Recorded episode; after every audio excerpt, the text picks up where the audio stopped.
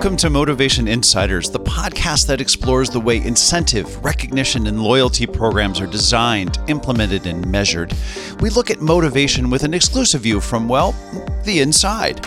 This podcast is published with support from Incentive Marketing Association and its affiliate, the Board of Directors for the Incentive and Engagement Solutions Providers. And with that, my name is Tim Houlihan, and I'm your host for Motivation Insiders. If you have children or have spent time around the children of others, you've seen them beg and negotiate for things they want. More time with their video games. More time with their friends. Can't do the dishes tonight. Need a pass for homework today. Goodbye. Why do they say those things? Well, they say those things to persuade. And to persuade is human. This episode is about persuasion and the important role it plays in successful reward and recognition programs. In reality, persuasion is important to nearly everything, especially when it comes to communication. We communicate with our other people for three primary reasons: to build relationships, to learn, and to persuade. Persuasion isn't about just selling somebody on something. It's really an important thing to recognize that persuasion is not coercion or manipulation, especially when it's used ethically. Daniel O'Keefe, a professor of communication at Northwestern University, defines persuasion as a successful intentional effort at influencing another's mental state through communication in a circumstance in which the persuadee has some measure of freedom. Yeah, um, that's a little goopy. But you can think of it this way. Persuasion is wanting to influence someone without limiting their choices. While there are several different lenses we might use to look at persuasion, in this episode, we're basing the discussion on Robert Cialdini's seven principles of persuasion that he outlined in his best-selling book, Influence. Doctor Cialdini is a professor of psychology at Arizona State University, and his life's work has been focused on trying to understand how we persuade each other. He's published dozens of peer-reviewed papers and has been named to the American Academy of Arts and Sciences, which is about as rare as winning an Oscar for Best Actor. Cialdini outlines seven principles, or pillars as he sometimes calls them. And they are the foundations of persuasion. I'm going to run through them so you're aware of them all, but we'll only dive into a few with some interviews.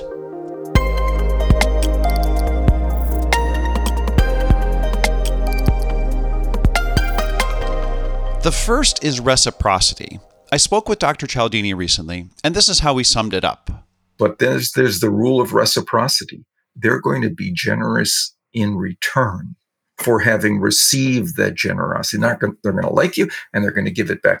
And now you, you have two people who like one another, who want to exchange benefits and resources and advantages with one another. I don't know how it gets better than that. Basically, we feel obliged to return favors to people who have done favors for us.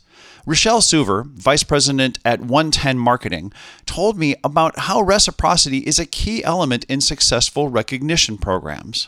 Well, I think that although we may not consciously take these into consideration, there is just a, just a natural human inclination to do for others as they've done for you. And when it comes to, in particular, peer recognition programs where it's not influenced by um, a monetary award, if you will, you know, when someone acknowledges you for doing a, a great job, you feel inclined to have a heightened um, maybe sense of awareness to do the same for them in the future. And so I thought that that was really interesting, um, the the natural urge to return a favor when someone does does that for you. What makes reciprocity a great technique of persuasion and not an act of coercion or manipulation is the absence of quid pro quo exchange. Quid pro quo would look something like this. The company gives an employee an award now, but tells them that there is a lot more expected of them in the future. Now, not only is this not ethical, but it's also not a healthy way to engage your employees, nor is it the proper way to recognize people. Scenes like this create a highly calculative culture, and leaders will soon find people will only do the incremental tasks if there's something tangible in it for them. A client of mine used to say, I want to catch my people in the act of doing something good. And she was right. Humans are the most social animals on the planet, and we rely on the rest of the tribe for support. But in order to ask for that support, we have to show value to the tribe. In some ways, life on a corporate team as an individual contributor is not much different than life in a small tribe some forty thousand years ago. Each of us have different roles, but we often need to work together to achieve goals that we can't accomplish alone. But there's more than just catching people doing good things. Sometimes we need to initiate good things. And here's an example of how one company does that. Manoj Agarwal, the co-founder of Zozo Day, a rewards and recognition incentive perks, loyalty payouts, and engagement program provider based in India, said this to me recently. Now, since everyone is trying to sell something these days, uh, there is an there is a glut of uh, information which is sent to prospective buyers. And most of the times these buyers don't open their emails, or they don't, they just delete it. Now, by adding a small rewarding component within these integrations like HubSpot and Salesforce, uh, the, the open rates and the demo rates for the clients increased significantly, because it created a reciprocal I O U kind of a situation, where by sending a small, say, a twenty-five dollars Starbucks uh, coffee voucher, or maybe some sort of a, a gift card uh, from Amazon, uh, the prospect gets some some kind of a signal that, hey, I, I need to revert back to this, uh, to this uh, uh, sales guy. Humans do good things for each other. We need each other to survive. But if you want to make the most when trying to be persuasive, be the initiator of some goodwill, even if it's just recognizing someone else. It will make your team more cohesive and more productive, and it can get the ball rolling with your channel partners.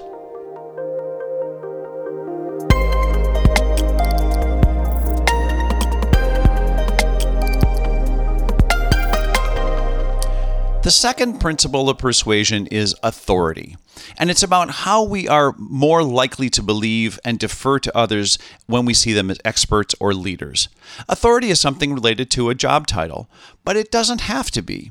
It's built on our natural inclination to follow experts and leaders, whether they are formally or informally acknowledged. Rochelle gave a great example. And it's just natural because it's part of their culture. The senior leadership adopts it. The C E O or the president adopts it. And really, you know, when the entire workforce looks to that senior level or the C-suite, and they say, okay, if it's good enough for them and they can make time in their schedule in their day, then certainly I can do the same. I also see it when it doesn't work very well, when, when leadership sees or thinks, let me put it that way, that this doesn't apply to them. We're going to launch a recognition program for our people, but it really doesn't apply to me. I don't have to recognize anybody. This is really for our peers to recognize each other. So when they remove themselves from the equation, that's when it can really go terribly wrong. Also, research done by my colleague Silky Britton in the U K has shown that more than eighty percent of a company's messaging can come from as few as three percent of the company's employees, the influencers. If you want to persuade employees or channel partners to engage in your program, make sure your authority figures communicate their support. Use the dealer council to endorse the program or seek validation and promotional messages from the company's internal comms team or the team that manages the intranet. Find the experts and the leaders and the authority figures who will help you achieve your goals.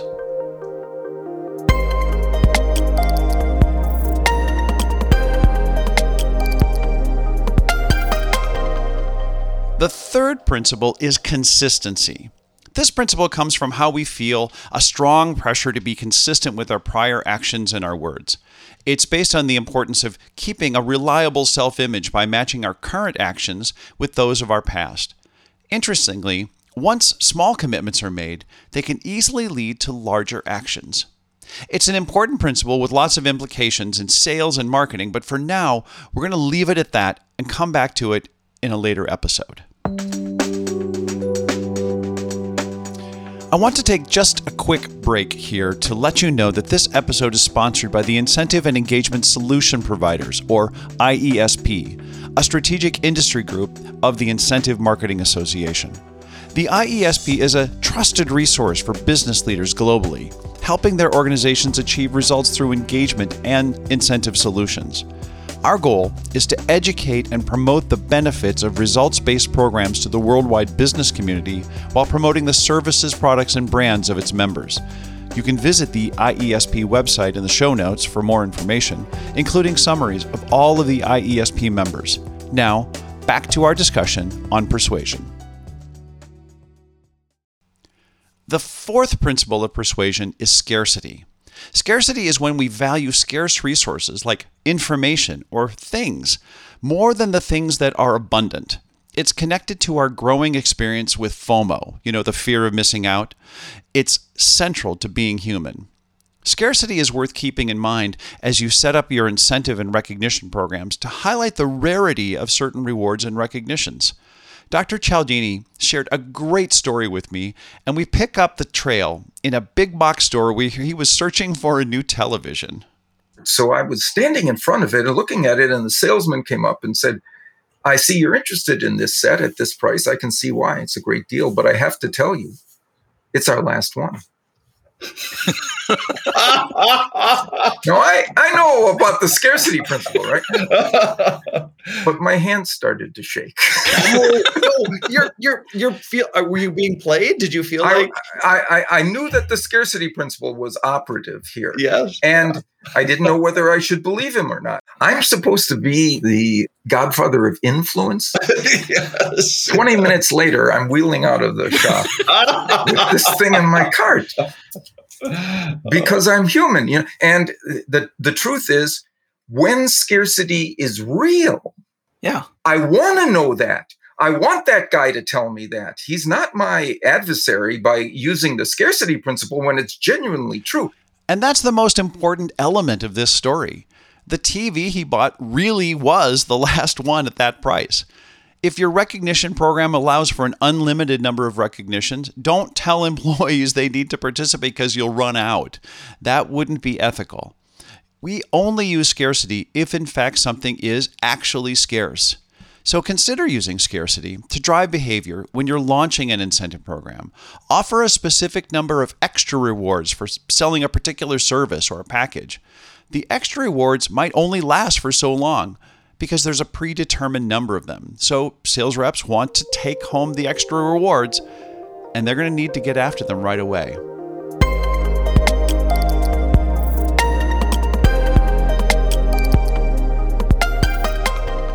The next principle of persuasion is social proof. And this is a biggie because it happens when we look to the behavior of others to determine how we should act or think. Now, this is especially true when the situation is ambiguous or new, and it happens more than you might think. We are naturally more influenced by those we see as similar to us, our reference groups. So we often take cues from our peers about how to act in a particular situation. Why? Because our ultra-social selves really just want to avoid being left out.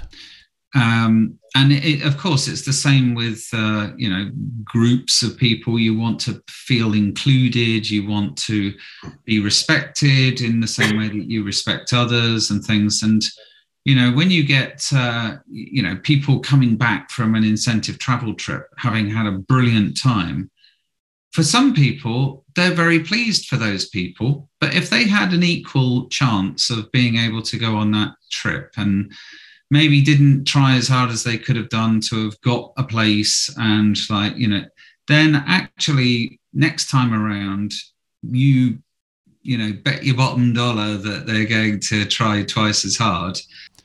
That was David Gould, the managing director of three sixty Insights in the U K.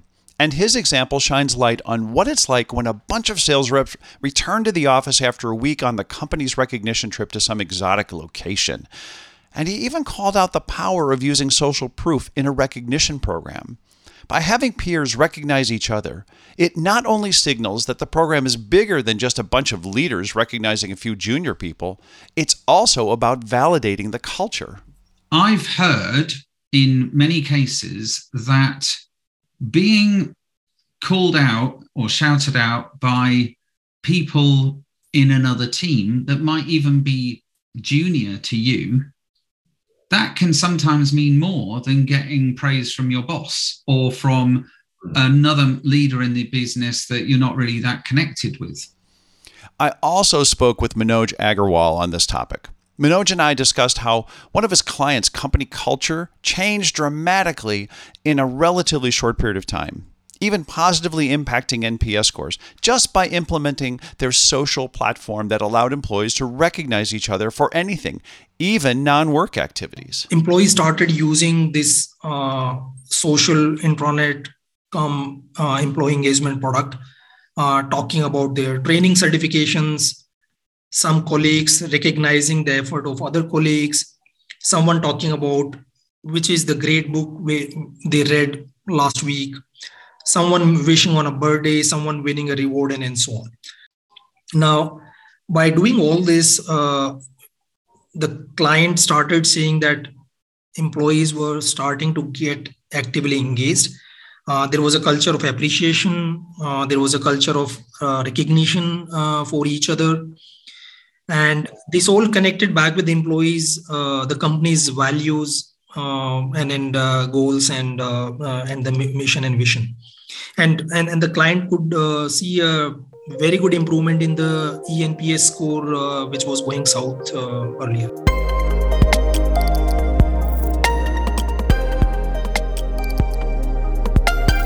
Okay, so for some reason, these next few words are kind of hard to pronounce together. But the sixth principle of persuasion is about liking. It says, we are more likely to say yes to people that we like. Now, okay, so while this seems like a huge no-brainer to some, especially for those of you in sales, we often take it for granted or even underplay the power of, that accompanies being perceived as likable. Now, I spoke with Vanessa Bonds, a professor of psychology at Cornell University in New York. Her work is totally focused on interpersonal influence. Doctor Bond's research indicates that making a plea for something in person is significantly more powerful than doing it remotely or via email. But that said, I mean, there is research certainly showing that like being dressed in clothes that suggest some similarity with the person that you're mm. asking, you know, affects whether they're likely to comply with your request. I'm sure attractiveness, there's some about like signaling authority. So like if you're wearing a suit versus, you know, just street clothes. So there's definitely differences. You know, this concept came to life in a very dark example in the movie Wall Street, when Charlie Sheen's character wanted to dress like his mentor, the slimy Gordon Gekko, played by Michael Douglas. Now, as soon as Sheen could afford it, he was imitating the look and lifestyle of his wealthy idol. Sheen's character was able to effectively persuade Gekko, in part because he was seen as likable by the man he was trying to influence. Now, for your situation, consider a more ethical route. Use the power of liking to help advance your company's D E I mission, or to help your clients engage more employees or more dealers by using a spokesperson that the audience is more likely to like.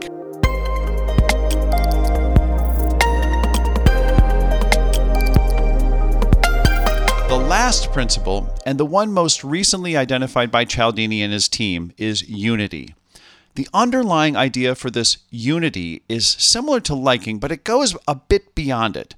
In liking, we're more apt to persuade if we appear to be like the other person. Maybe we cheer for the same team or work in the same division, and that's great. But unity goes a step further. We see the other person as part of our tribe. Like, because a sense of real shared values, we believe them more. We are more likely to help them, and we are more likely to be persuaded by them. Here's Cialdini on unity.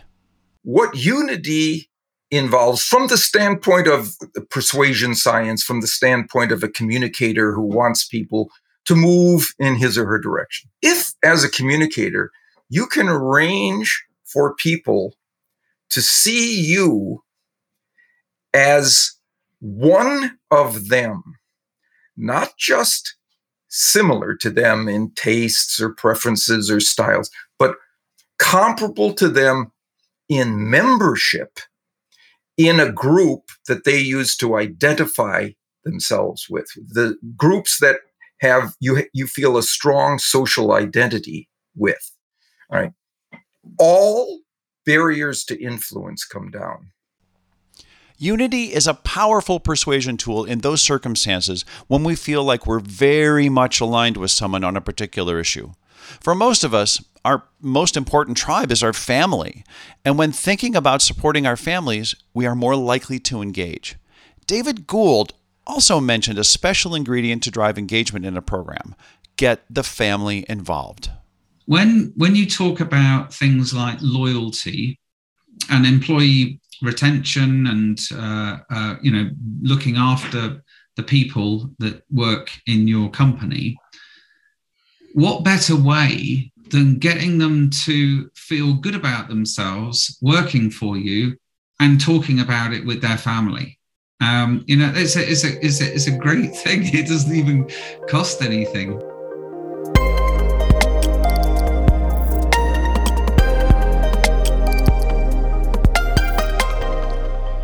We can't end this podcast without an itinerant look at the ethics of persuasion. These principles are very powerful, mostly because they operate on us unconsciously. By that I mean we're usually not aware of how they affect us. And because of that, marketers, H R executives, product owners, and channel leaders need to be very careful when deploying them. At the same time, we have to acknowledge that in and of themselves, the principles are neither good nor evil. It all depends on how you use them. Knowing how to ethically utilize the principles of persuasion can help you achieve more than you could without them. And, and we should comment favorably on those people who informed us properly about whether there's true scarcity, whether there's true authority voices who recommend this thing, whether there's true popularity, whatever the principle is. Those people are are to be, it's not just ethically acceptable to use the principles under those circumstances, it's ethically commendable. Mm. They're informing us into assent instead of tricking or coercing. Ethics have always been central to Cialdini's work. In my conversations with him, he never fails to inquire about the purpose of using one of these principles. Intentions mean a lot. The reasons that we do things or don't do things, well, they matter. When it comes to these principles, our true reasons for using them can indicate whether we're using them ethically or not. To be safe, be on the right side of the argument and use them for good reasons.